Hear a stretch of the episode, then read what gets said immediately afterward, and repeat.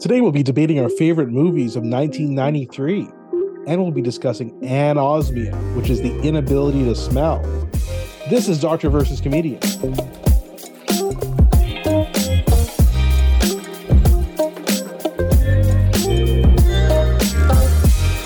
I'm Dr. Asif Doja, and this is the Doctor of Laughs, Not a real doctor. Ali Hassan. Every episode, I pick a topic for Ali from comedy and entertainment, and I question him about it. Then Ali picks a topic from medicine and health and grills me on that topic. Today, Ali and I will debate our favorite movies from 1993, and we'll discuss the inability to smell, aka anosmia, which Ali keeps wanting to call, Insomnia. which is another topic for another podcast, Exactly. another date.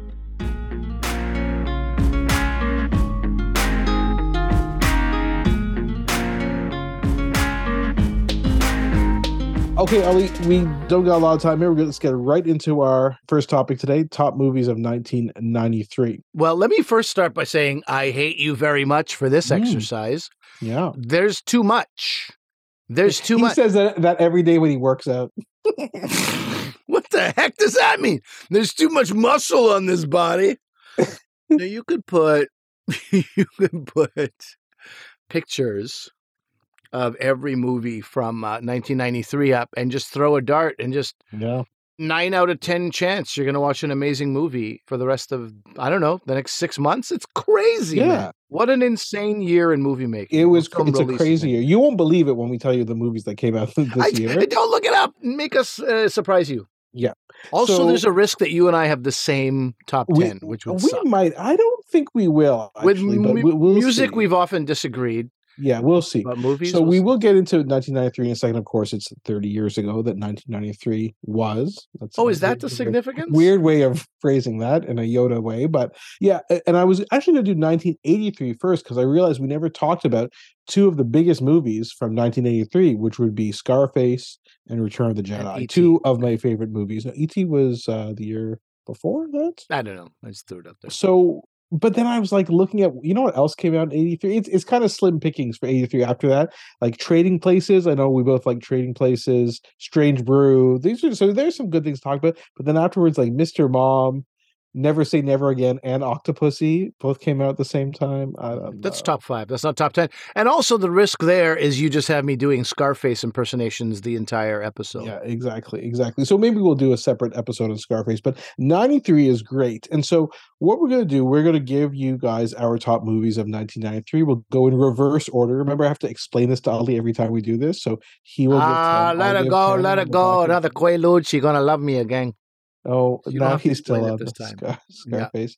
I'm going to list you guys some movies that came out that year that are not on our list. That's how good of a year this was. Okay. We're talking the Three Musketeers movie, which I don't remember too much about, except they had that Bryan Adams. thing and Everything I do. no, that was was that from that? No, no, that was from you remember Robin one Hood Prince of musketeer gets down on one knee and sings that to the other musketeer? Anyway, Okay, that never happened. That's probably not the right song.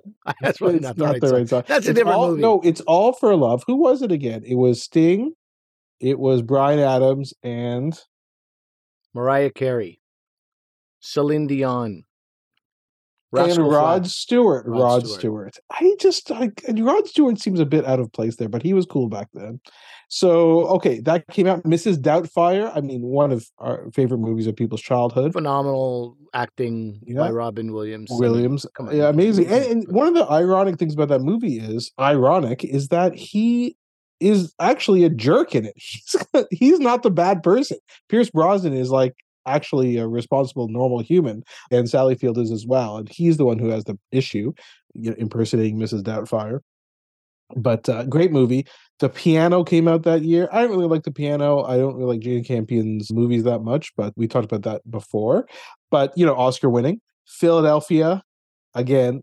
I thought Philadelphia was just an okay movie. I think it was a bit overrated, but again, Tom Hanks won the Oscar. I mean, it spoke to a time, though, man. You know, yeah, this massive demographic of people who knew people who died of AIDS and close to Mhm. people who Yeah. they didn't get any. They got nothing. There was no fanfare. There was nothing to celebrate their lives outside the gay community. So I think you got to put Philadelphia in that context as well. It Yeah. meant a lot for for the time. yeah. Other ones army of darkness el mariachi el mariachi this is robert rodriguez's first movie made for like a few thousand dollars kind of Mm. launched his career the crying game also came out i Oh. can't believe how many movies I can't think of it without giggling for some reason. yeah the crying game i'm not I, I thought it was a really good movie when it came out i'm not sure it holds up there's the twist that probably people know it's a movie that's 30 years It old It will not hold And- up. and I I, was not mature probably- enough at the time. and i think it's probably just transphobic now i think so i don't know probably oh, probably, yeah. Probably, Yeah. yeah. So I don't, I, I, I'm not sure that deserves a rewatch, but I think CB4, you know, CB4 with Chris Rock. Sure, man. That's like we we found out about Chris Rock and his acting ability through CB4. I mean, it's a bit more. It's it's a bit like more outrageous, but I was one of the few people not surprised during New Jack City. I mean, this guy this guy has like some serious. Yeah, serious yeah, he, he can act. He can act. No, it was funny. Um, great movie. Also, Indecent Proposal. Everybody remembers Indecent Proposal. Also makes me go hee hee hee yeah, Woody Harrelson, Demi Moore. It was an indecent proposal. Everybody was from Robert Redford. Anyway, that movie. It was the idea of that movie is much better than the movie itself, but well Yeah. directed by Adrian Lyne. What else? We got Dave about the president, right? Kevin Kline. Kevin Kline, My Neighbor Totoro, which is Miyazaki. Am I saying his name right? Is uh yeah with uh, Mi- Miyazaki, one of his you know this is guy's a Japanese animator of great renown. What's love got to do with it? We've talked about that before with Tina Turner. It What? didn't make my list, No. Yeah. my list. In the Line of Fire, Clint Eastwood. Dazed and Confused, also not on my list, but again a classic movie for everyone and one that I think did not make either of our lists, but probably sh- it was very close to mine, which is Menace to Society, Hughes Brothers. Mm, that is a good movie. Didn't make the list, and then I have a couple more that I don't think made Ali's honorable mention. So, Alive, that's the story of that soccer team. That was a lost in the pretty 90s. powerful movie. That was a great pretty movie back then. That was Yeah. great. A Dragon, the Bruce Lee story about Bruce Lee's life. Oh. Hard Target, which is Jean Claude Van Damme and John Woo together at last, and Judgment Night. Do you remember Judgment Night? Judgment Night was awesome. I have the soundtrack. I have The the, soundtrack. soundtrack, soundtrack think- to Judgment Night. Oh, I love that soundtrack. I think the soundtrack is probably better than the movie.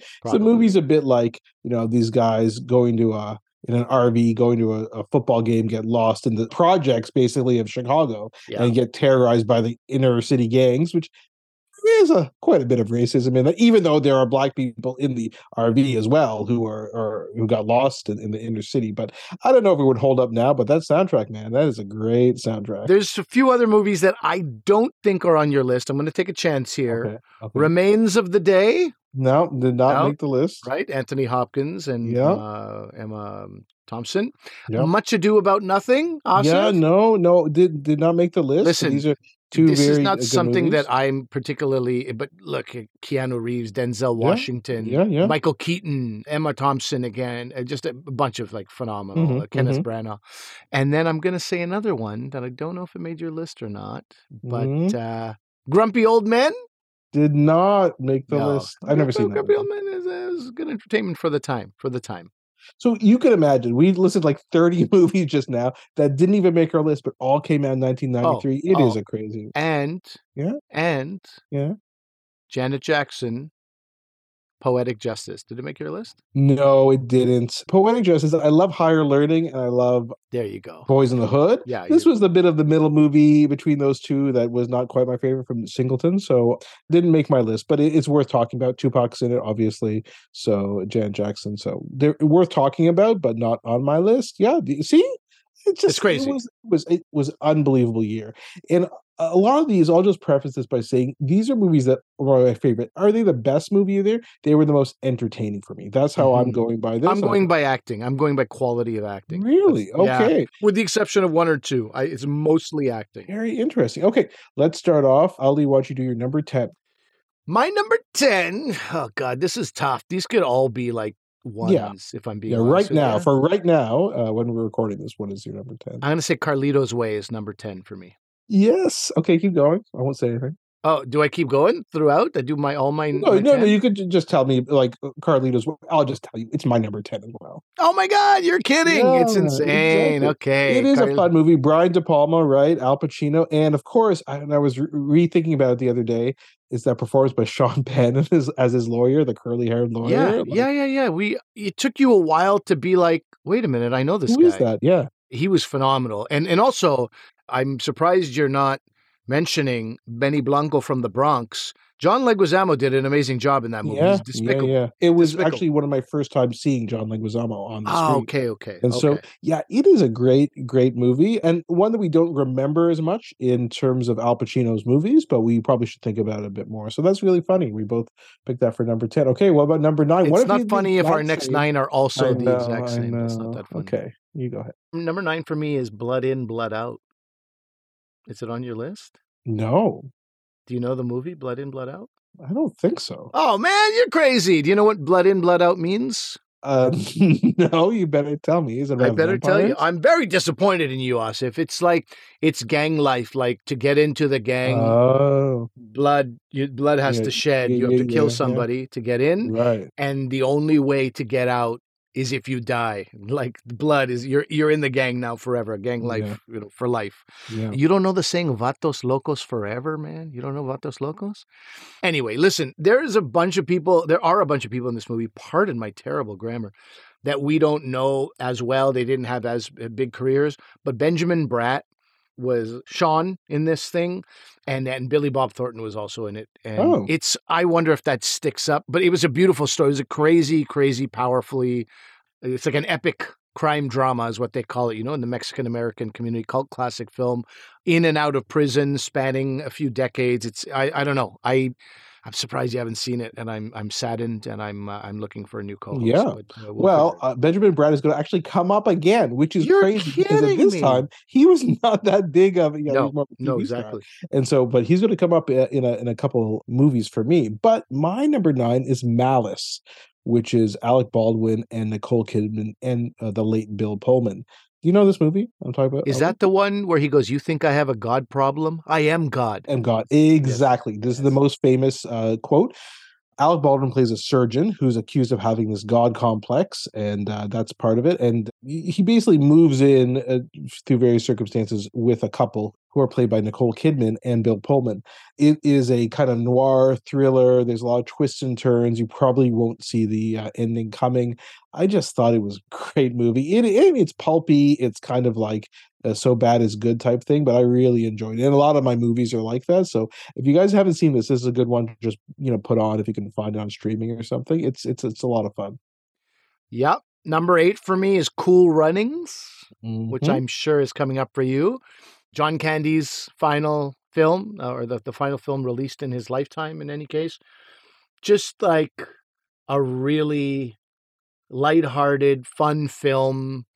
Another like there's so many true stories in in 1993 as I did the research. The fact that it was based on a true story, it was like really like feel good, good comedy and a good cast. We were introduced to some actors that we didn't know previously. It was originally intended to be like a different type of film, more Like like, a a, sports drama, Yeah, yeah. And then whoever the uh, directors were, they bailed, and the new director who came in in the end, John Turteltaub, Mhm. he came in and he he changed the uh, the energy of it and the the tone, which makes so much more sense for you know to to have uh, yeah for that for the topic. So uh my wife is gonna kill me. It's one of her favorite movies ever. Not on my list at all. Oh, oh, hello, really? Yes. Now At least your wife's going to kill you. That makes us feel. She's probably going to kill me because this is on my list instead. And I'm talking Cliffhanger, 1993, Oh Sylvester Stallone. man, you know what? I'll be honest with you. As far as entertainment value, that would be like number eleven. Like that just barely is not on my list. Listen, Cliffhanger was a phenomenally entertaining movie. I it give is you full respect for that. super entertaining. John Lithgow playing the bad guy. I wanted to hate you. I wanted to be. Yeah. I wanted to have your wife's back. It is John Lithgow. Oh my God, that's like, I John Lithgow was such a a, a master at playing these evil psychopaths that it took me a full season to adjust to him on uh, thir- what was it Third, Third Rock, the from the Sun? Sun. I couldn't get used to him on Third Rock because of movies just like this. He was amazing. Exactly. And then in Dexter, he becomes a psychopath again in season four Oh, of Dexter. thank God. So It's good then you had to get used to that again. Anyway, he is great. Stallone's this is like a great Stallone movie that a lot of people may not have seen. Another one's coming up later, though.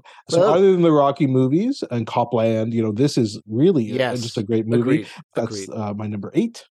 Okay, that's a great choice. My number seven, which honestly, if not for Val Kilmer, the stories I've heard about him being such a horrific human being, it probably would have been up higher. But Tombstone is my number seven. I was affected by the stories I heard by people who I really like. So that aside, great film. He plays Val Kilmer is just phenomenal in this movie. I'll be your I'll be your Huckleberry. What is it? Mhm, exactly. Yeah. it, it's like I just supremely entertaining and engaging as a film. I'll go watch it again tomorrow. I guess I'm back on the, the Val Kilmer train. I'm back, baby. It's like I never left. I will comment about that slightly later. Sure. Number seven, I cheated here. It's a tie. No, gross. Two very similar movies that came out at the same time True Romance and Kalifornia. Kalifornia Jesus Christ, Asif. I have both of those not taking- tied on my is list. taking two of these. I won't talk too much about this, but True Romance, of course, was based on a screenplay by Quentin Tarantino and then made by Tony Scott. So you got these two kind of visions colliding together. It's great. Of course, it has a breakout performance by Brad Pitt, and Brad Pitt is also in Kalifornia with uh, David Duchovny, uh, Juliette Lewis, Michelle Forbes, about this journalist couple who's researching serial killers and then meets this other couple played by Brad Pitt and Juliette Lewis who have issues. And then you watch these two movies together, you're like, oh, that's why Brad Pitt is a super superstar. I hadn't seen Thelma and Louise before this. I just saw these two in this year, and I'm like, yeah, this is it. So just for that reason alone, these two are on my list. Yeah. Well, you suck because my number six is Kalifornia, and it's it's some of the best acting I had seen in my life at the time. Like I didn't even know anything about what it meant to be an actor, but some some of the the silent looks that Brad Pitt will give David Duchovny, and um, what was Brad Pitt's name? Juliette Lewis had this southern accent that she would say his name in. Um, uh, give me a second here early, early, early. I mean that it, it it borderline haunted me for months after watching it. I just felt like they were phenomenally good. There's not too many movies. It should be higher on my list, but anyway, it's really, really something special. And I didn't know David Duchovny's work either. I thought he played such a good like. What do you what, what do you call that stereotype? Like he was just kind of like this, um, yeah, like a noob, you know, like- clear-eyed, yeah, green yeah, behind the yeah, ears. Yeah. A noob. He was a total Didn't noob it, right? photographer or photojournalist or whatever he was. And No, that is an awesome movie. oh god, it was such a good movie. I and and that for me, I was like, exactly. oh, this Brad Totally. Pitt guy. I'll, I'll watch anything he does. I have to. I have to keep watching. Yeah. So that's my Yeah, number six, which that. I so my next cheat on one is another kept it. It was Stallone movie. This is the second one that came out this year, and it's Demolition Man. Demolition Man is a great movie. With I mean, the Mm, yeah. performances are over the top on purpose in this movie. It's Stallone, Wesley Snipes, Sandra Bullock, and Benjamin Brown. I told you he was going to come back again. The plot of this is it's so ridiculous.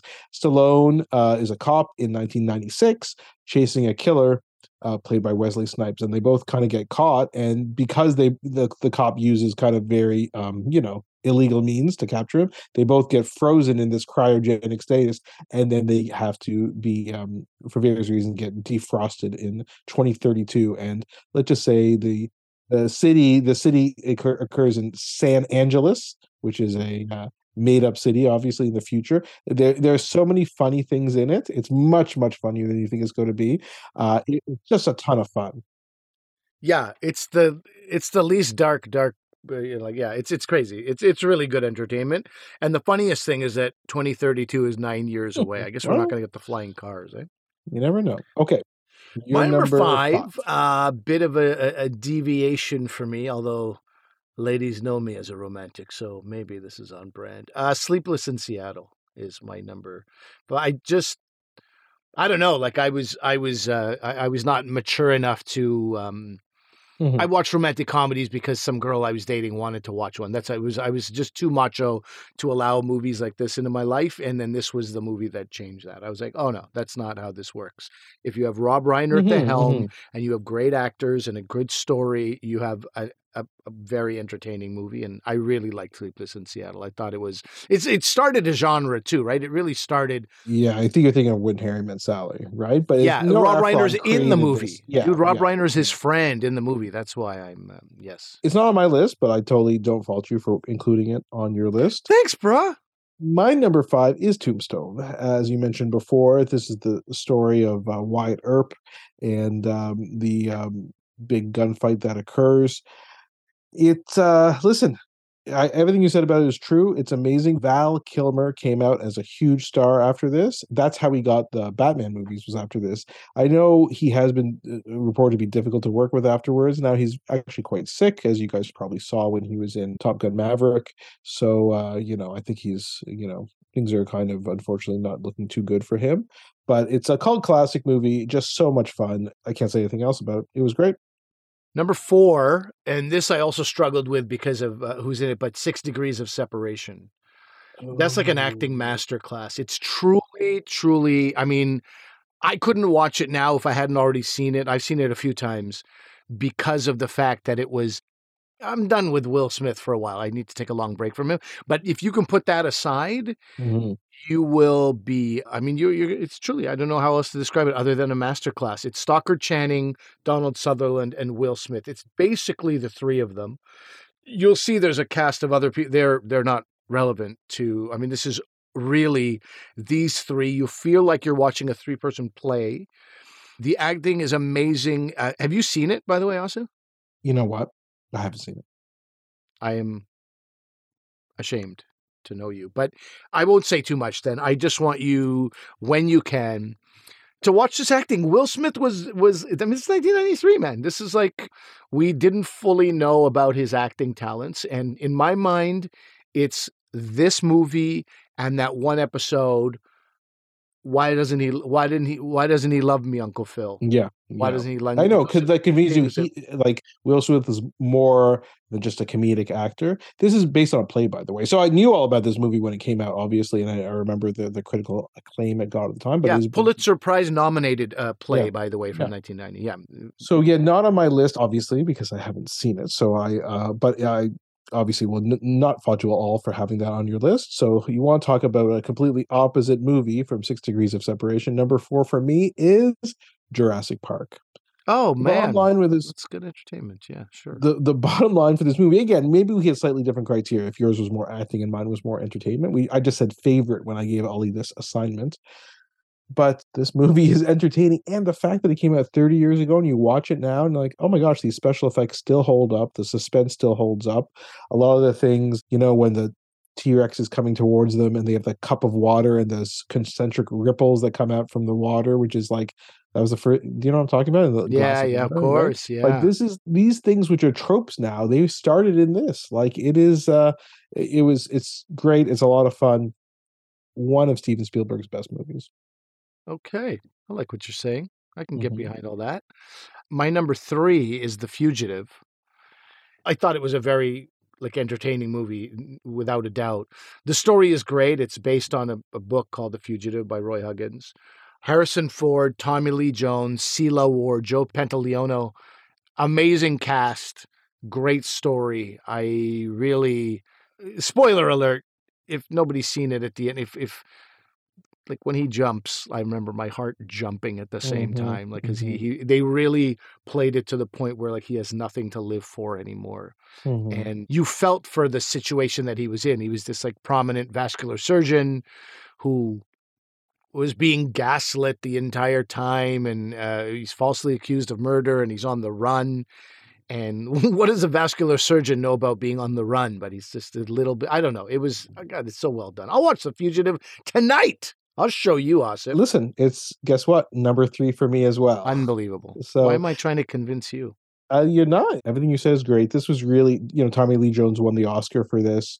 It was really, even though he had, was well into his career, this was the breakout performance for Tommy yeah. Lee Jones, and you know that's kind of rose into the next level. He leveled up, as we say, in the video game parlance.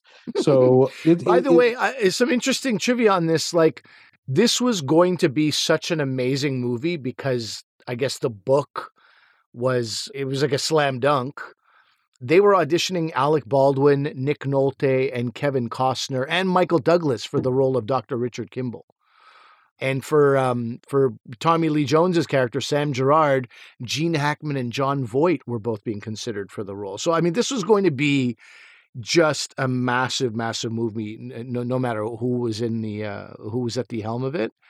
But I like what they did. I thought Yeah, I Harrison think, by the way, was so great. I think you mean the TV series. No, I do mean the. TV series. The TV series predates my knowledge of television, 1963 to 67. You know, the Harrison Fords of the world would have probably known about The Fugitive. I don't know it. Yeah, well, of course, the first 90 episodes of the show were in black and white, and the last 30 were in color. Hey, so Hey, let's. I don't see color, Asif, Oh, unlike God. some people. Okay, all right. So that's good. Number So three that- and three, we Yeah, okay. match. So We definitely don't have the same two and one. I'll tell you that much because I've already. well, yes, Let's I know see. things about you. Number two. My number two is True Romance. Mhm. And when you mentioned True Romance, the fact that you did not mention one of the greatest, also in my opinion, breakout role, even though he'd been acting for years, is Drexel, buddy. Gary Oldman Oh is yeah, phenomenal, man. You, how could you not mention Gary Oldman? He was like a, Mhm. such a standout. and Christopher Walken too. Yeah, Walken, uh, Samuel Jackson, Dennis Hopper. It's like uh, insane. And Brad Pitt also. He was Mhm. just this stoned roommate on the couch. I don't even know if he got off the couch for the entire film. he was great. Bronson Pinchot was also, huh? Mm. Malky Bortakumas, Michael Rapaport. It's really quite an insane. James Gandolfini, Tom Sizemore. It's an insane cast. It's so good. I'll watch True Romance tonight too. And I, I really like Patricia Arquette. I like all the Arquettes. Uh, David Arquette I could do without, but I, uh, they, the, the camera loves the Arquettes. They're just so good. They're such. I mean, I don't want to say natural actors. It makes me makes me feel like I don't appreciate the work that they do that goes into what they do. But they're ah, they're so good. Well, listen, I can't disagree because it was on my list earlier Yes. on. My number two is Schindler's List. Listen, Okay. there's not a lot to say about this movie other than I think it's one of, if not Steven Spielberg's greatest movies. I think I put this E.T. Raiders of the Lost Ark all together. It's hard, you know, to, to pick. They're such different movies. He was also I'll the just height. say it is. So Spielberg is operating at the height of his filmmaking powers at this time, and he just makes a superb film. Absolutely amazing. I don't think there's anything else to say. There is one other thing to say. My number one is Rudy, and it's not your number one because you've never seen it. But this That's was correct. That's correct. Sean Astin. I think Sean had done work before. I didn't know who Sean Astin was previously. You have Charles S. Dutton and Ned Beatty doing fantastic things. Veteran actors at the time already, I'm sure. There was two guys with supporting roles who were this was their first film roles, both of them who went on to be powerhouses in Hollywood. Do you know who those two people were? I don't know. Jon Favreau and Vince Vaughn, buddy. Come on. what? I had no yeah. idea The because I script uh, was written by Angelo Pizzo, who also created Hoosiers. It's like a, Oh yeah. it's just like one of the best sports movies of all time. Depending on who you talk to, it's the best. It's it's everybody's top ten if they've seen it. University of Notre Dame. Just like you don't even really need to like sports to like it. They do touch on uh, racism as well. They touch on privilege and class, and I, I just felt like it was a really well done movie. It, it was. Uh, it was released at TIFF. Do you know that? Toronto International Film Festival in 1993. Yeah, it, that's the type of movie it is. Rudy suffers from dyslexia as well. Like it had these different elements to it that really, I think, elevated this movie to something better than your average sports movie, and uh, including the the mockery that Rudy gets from his own brother and stuff like this. So. I don't know. It's to be seen, Asif, and you should be ashamed of yourself. I know. Again, another movie my wife loves that I've never seen. Also, I haven't seen Hoosiers either, but Oh, that, that's another good lord. story for another day. I think we better move on to my number one. So, Mhm. wasn't on Ali's list, and he didn't mention it at all. It's What's Eating Gilbert Grape. I think Ali could probably tell when I was saying that that that would be a type of movie that would be my number one. Yeah, I have not seen it. Okay, interesting. So this is uh, directed by Lasse Hallström, who did Chocolat and a couple other movies that you'd be more familiar with later on. But this was one of his big breakthroughs in North America. This is Johnny Depp as the main character, and Gilbert, uh, and his brother is played by Leonardo DiCaprio, who plays an autistic person in the movie. DiCaprio got an Academy Award nomination for this. He's amazing in it. Excellent. Again, you see this and you're like, this guy was in growing pains as like the runaway street kid who joins the Seaver family. I couldn't believe it. And the plot is Gilbert Grape is a stoic guy who's just trying to help his family's mother suffers from morbid obesity, so she can't take care of her children. So he has to uh, take care of his kids. But it's not like he's abused or anything. His mother is a is a kind person and it's just about what happens in his life. And I don't know, it just really spoke to me when I saw this 30 years ago. Absolutely love this movie. Uh, the performances are amazing. Uh, you also got Mary Steenburgen and Juliette Lewis. John C. Reilly's in it. So it's definitely a recommendation if you've never seen this before. And again, I was moving uh, my list around. I'm just like, this is the one that resonated with me back then and still to this day. So that's well, it. I'll tell you something embarrassing at the risk of getting mocked I thought for years I had seen this movie, and then I was like, wait a minute, Robin Williams is not in this movie. What the hell is this? And I look it up and I was like, oh my God. I was mixing What's Eating, that's the movie, right? What's Eating Gilbert Grape? Is I this was one? mixing Yeah. it up with The World According to Garp. The grape and the garp messed me up for I'm talking like 15 years, Asa. I maybe even more. I thought I saw this movie forever, and only in the last decade did somebody say, "Yeah, Johnny Depp's." I'm like, Johnny Depp's not in what's he? They're like, "Yeah, he's Gilbert Grape." I'm like, whatever. And then I looked it up. I was like, oh, I'm so stupid. Anyway, so maybe there's some dyslexia in my world. Garp and grape. So I what I did. Maybe. I mean, this is a very interesting list. Some of them we had the exact same position for several of them. We have a lot of duplication on our list. Probably half of our lists are the same. But then we have other movies which neither of us has seen uh, that are on each other's list. It's su- such an interesting thing. So hopefully you guys found this interesting and some suggestions for future movies.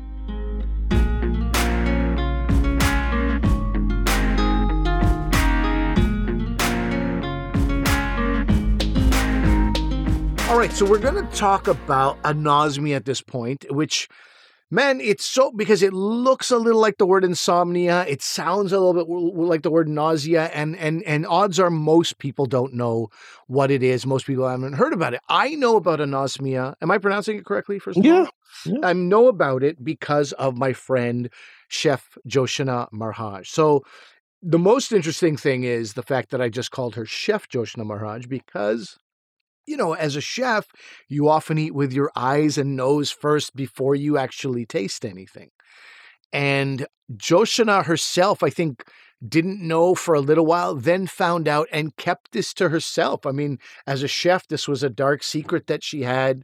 She didn't want to tell other people. She felt like she might be, and she's probably right, she might have been sort of discredited out of the gate Mhm. people saying, "Oh, what kind of chef can't smell their food and this kind of stuff." So she finally, I think it was a year or two ago, started talking about it publicly, and that's why I've, I've known about the subject for a bit, and I wanted to talk about this. It's particularly cruel when somebody who's whose living is you know in, in in the world of food has this but i can imagine just for people in general anosmia is a is is a significant issue i have an extremely sensitive nose.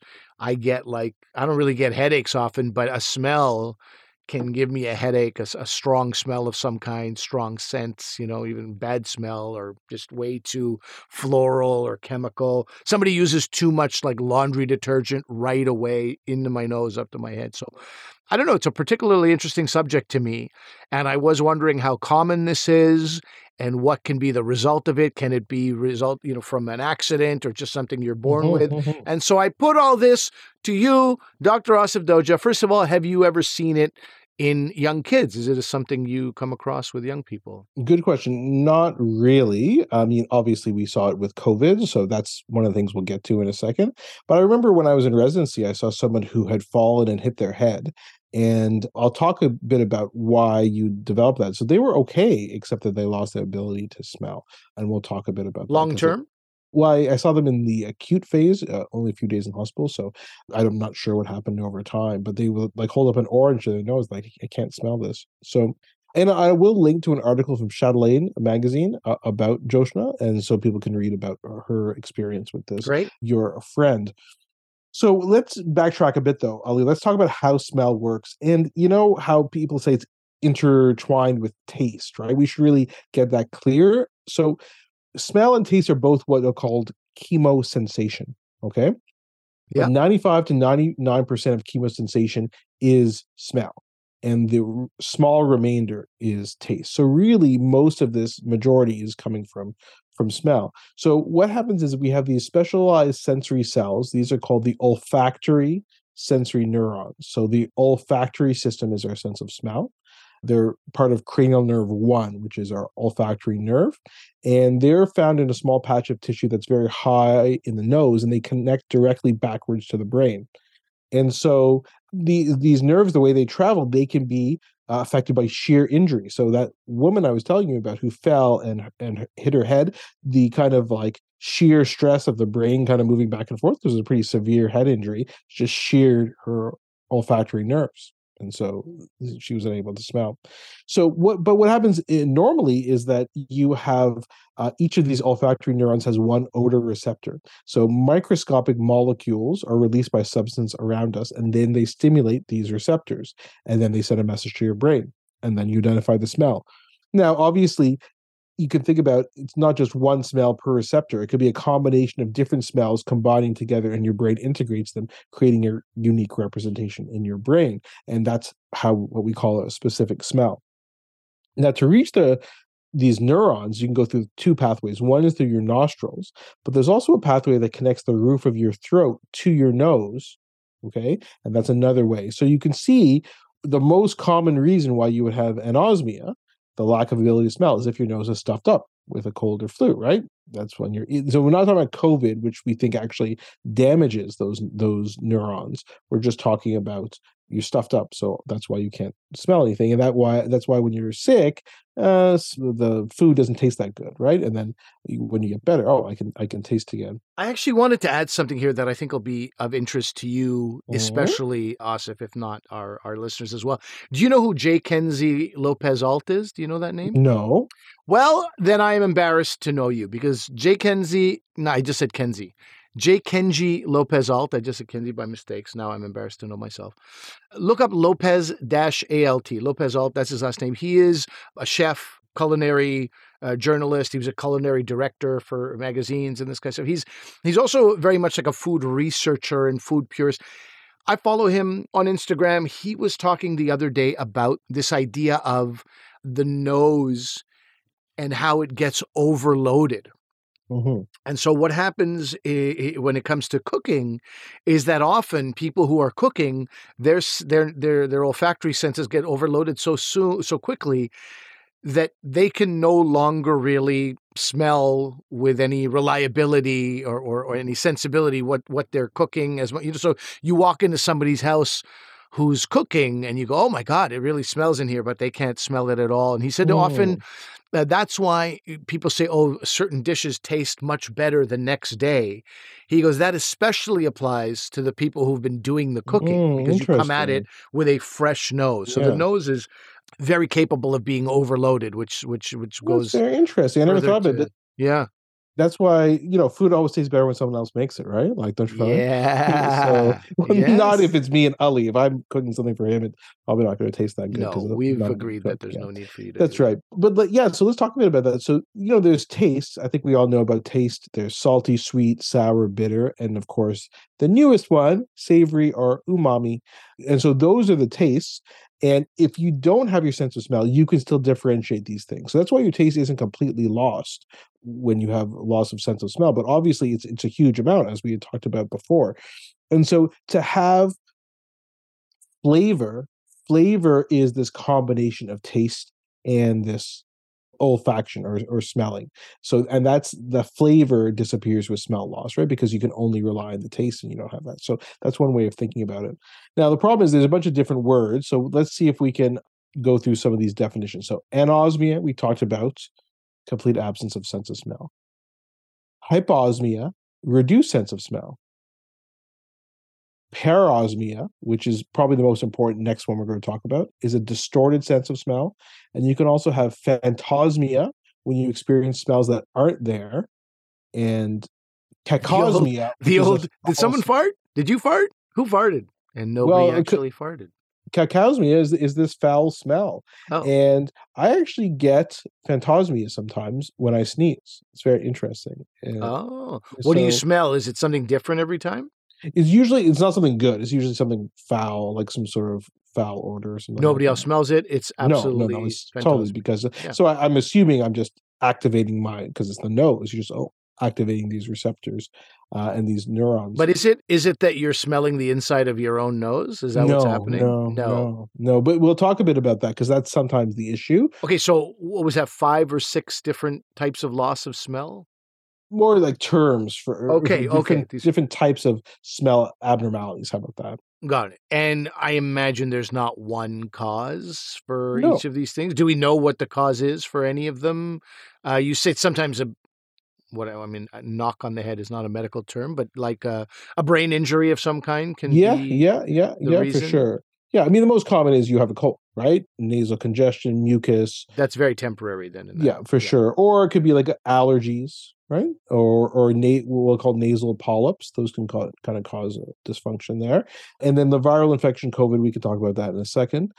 Some people say cocaine or other drugs that you inhale through your nose could cause it. Smoking, and rarely there can be brain conditions like a brain tumor or Alzheimer's or Parkinson's. but the first And- four or five things you mentioned there would result in temporary, Exactly. which exactly. that's not really anosmia, is it? Or do we do we still call it anosmia? You still call it because it just means loss of smell, but you're right. I think if it's permanent or progressive or not getting better, that's completely different. And then you'd be concerned about something more more permanent. So I, I think we'll see patients for this. And obviously, if it's been going on for a while and maybe there's no history of infection and their nose exam is normal, I would suggest doing an MRI scan. I'm kind of jumping to the uh, testing, but yeah, sometimes you do suggest that, right? And of course, and if they don't have a history of trauma, like hitting their head, like we talked about with that example, then then for sure you need to investigate for something that could be more serious. So, what is that? Like you said, you were going to talk about the COVID connection to uh, loss of smell. Did that result in anything permanent with people, or was that more as long as they had COVID? I feel like some people had it for much longer. yeah, exactly. COVID had gone away, but they still didn't get their taste and smell back. Exactly. So it depends on which study you read, but probably 30 to 80% of all people who have COVID 19 will report a loss of smell. I never lost my smell. I've had COVID once, I think. Yeah. That's not everybody. And what typically happens is it's like what you said you'll have a case of COVID, you'll lose your smell and taste, is more of this uh, to sense flavor for usually about four weeks and then it recovers. But then a short time after that, you develop this parosmia, which is this unusual smells. And sometimes they're very foul smells, right? And that actually can last longer for people. How many people develop that? It's a bit unclear. They say up to 10%, but I think those samples may be a bit biased, right? It's people who are logging on to websites or responding to surveys, right? So I, I'm not sure if that's too high or too low, but I'm not quite sure about that number, I, but I've seen that reported. So what happens is you have these smells. So you feel that raw chicken smells off, you know, in quotation marks, or that you smell cigarettes in the house, but nobody smokes in your house. And then as time goes on, more and more foods or toiletry items like perfume give a similar rancid odor. And then some people, they get so bad they can't bear the smell of food and their diet becomes restricted and it leads to weight loss. And there's even been reports of people with depression and anxiety because of this, you know, repulsion to food. So it can be pretty severe if that's what happens. That's interesting. I mean, Joshna, who I mentioned the inspiration to talk about all this, started feeling really like lonely and isolated because of the opposite. Missing her sense of smell Mhm. made her feel like she's not. Chestnuts are being roasted, Thanksgiving turkey's coming out, and she's like, I can't join Yeah. in anybody else's joy on any of this stuff. So it's very interesting on, on both ends of the spectrum. there. Yeah, and I think you could imagine like not having smell would be bad, but this foul smell would be really bad. So it's interesting. You read some of these articles where they talk people try and describe it. They're like, some people say I've never smelt this before, so I actually don't even know how to describe it. Like it's just a smell. So another person said everything smelled and tasted like raw sewage, and trying to eat made me vomit. And then another person said my word for it is funky. But that's actually not what it is. But that's the only word they can think of. But it's like much, much worse than that. You know what? And you're talking about something that I'd love to do a further episode on, digging a little bit deeper in this world, because there are people who smell and taste cilantro and taste sewage. Soap, more common, but I've also heard sewage. So it, it ignites something. So, Asif, uh, start researching that as well. Will do. Yeah. So, in terms of what happens to these patients with the COVID 19 parosmia, they, you know, like I said, they'll often have COVID, lose their smell, it gets better. And then they may have a period of like a couple months where everything is fine. And then they develop. It's very strange. But a lot of people recover from it, though, which is good. But it can, and this is mainly for people who didn't have COVID because we have lot older studies looking at that. It could take months or years to recover so you know it's um and no one really knows what causes that but it's uh it can be very debilitating to people testing seems like it would be pretty basic in the sense that you I guess offer a bunch of things that smell a certain way and see if people can pick up on those smells. Is it? Yeah, so it's very like that's a good screen for it. So it, it, when I had to write my neurology exams, you have to test all the cranial nerves. There's 12 cranial nerves, and the first one is the olfactory nerve, which is smell. So I would actually have like a uh, little uh, container which had coffee in it or, or, or, cinnamon or something like that. So you'd have people smell these to see if they could identify mm. the smell. I never use that practically, but everybody knows you only bring that for your exam because that's the that's the only time you're ever going to be tested on. But so you can do that. You could test that when someone's in the clinic. You can you can find that. Or an easy one is alcohol or or, or cleaning solution, right? That that smells strongly. But usually we'll have that in the clinic. But it's also important to like think about what could be going on that might also prompt you to do more tests. So, for example, if you had seizures as well and you smelled something beforehand, again, we've talked about this before on our podcast. There's a famous commercial in Canada that commemorates a famous neurosurgeon, Penfield, in Montreal. And the lady who has these seizures, the first thing she does is she says, I smell Burnt toast right? And so that could be the beginning of her seizure. So obviously, if you have seizures with this uh, smell abnormality, then you you'd want to be investigated for seizures.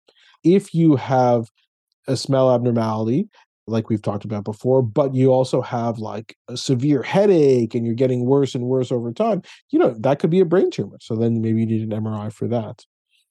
If you have this foul smell in your nose, but other people can smell it, then it's probably something, maybe a dental disease or something, you know, in your nose that you need to, right? Because other people shouldn't be able to smell it if if it's if it's just in your head.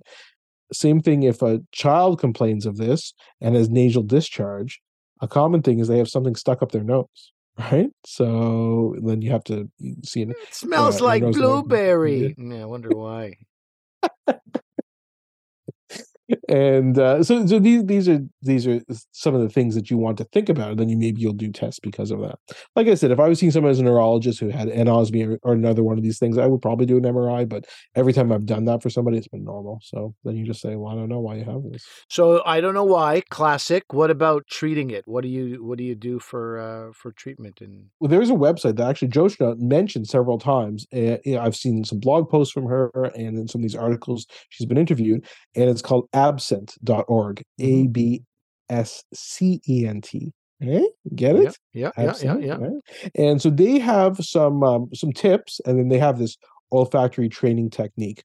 So the training technique is they basically give you certain smells that you try and smell over time, and slowly people can kind of get some of their smell back. They find there's not a lot of studies on this technique, but uh, the AbScent. I mean, it's it's a nonprofit organization, right? So they're just trying to help people who've had this loss of smell. So you can go to their website and see about uh, this this technique. But they have some practical tips. So you want to know your trigger foods and quote unquote safe foods, and then uh, you need to put a list on the fridge to remind your family members what need to avoid to avoid you feeling sick. They say room temperature or cold food gives off less odor, so maybe you want to have like you know a cold sandwich as opposed to cooking something uh, at the beginning. Be aware that some days can be worse than others, so things fluctuate. Uh, if you can't keep anything down, you really do need to see a dietitian to try to help you. And maybe you're just keeping a diary for yourself to see what uh, the provoking factors, you know, what aren't. Um, and some people have said that if you just push your way through, the, you, the food smells disgusting, and you just push your way through, um, maybe that helps. But some people find that causes so much nausea that you can't do it. So, and and they also want people to be aware that sometimes you can. It takes up to two years to recover, so you shouldn't feel discouraged about that. So it's nice, I think, to know that there are other people suffering from this, uh, and that there are kind of ways to manage it. All right. Okay, so link up the, uh, the that that Chatelaine article definitely, and you can also look up uh, online on Instagram. She's a she's a food activist uh, as well as a, a, a chef, and uh, I believe she's living in Mexico right now, taking a break from Toronto, and uh, I can I can imagine a lot of people are, are, are quite jealous of that. But yeah, I'll see if you put those links up there, and those of you who have a sense of smell. Uh, use it or lose it? No, that's not true. That doesn't apply. Use it and enjoy it, is what I'm going to say. Don't take it for granted.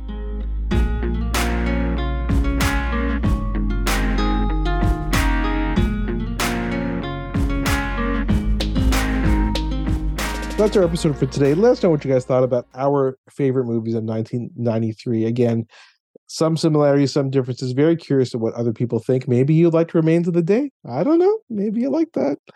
Reach out to us, Dr. V Comedian at gmail.com, Dr. V Comedian on Twitter, Facebook, Instagram. We are everywhere. Ali, what do you got going on for the month of December? I think I've told you this before. My greatest thrill in life is that uh, I don't do corporate uh, Christmas gigs anymore. And uh, that makes me very happy.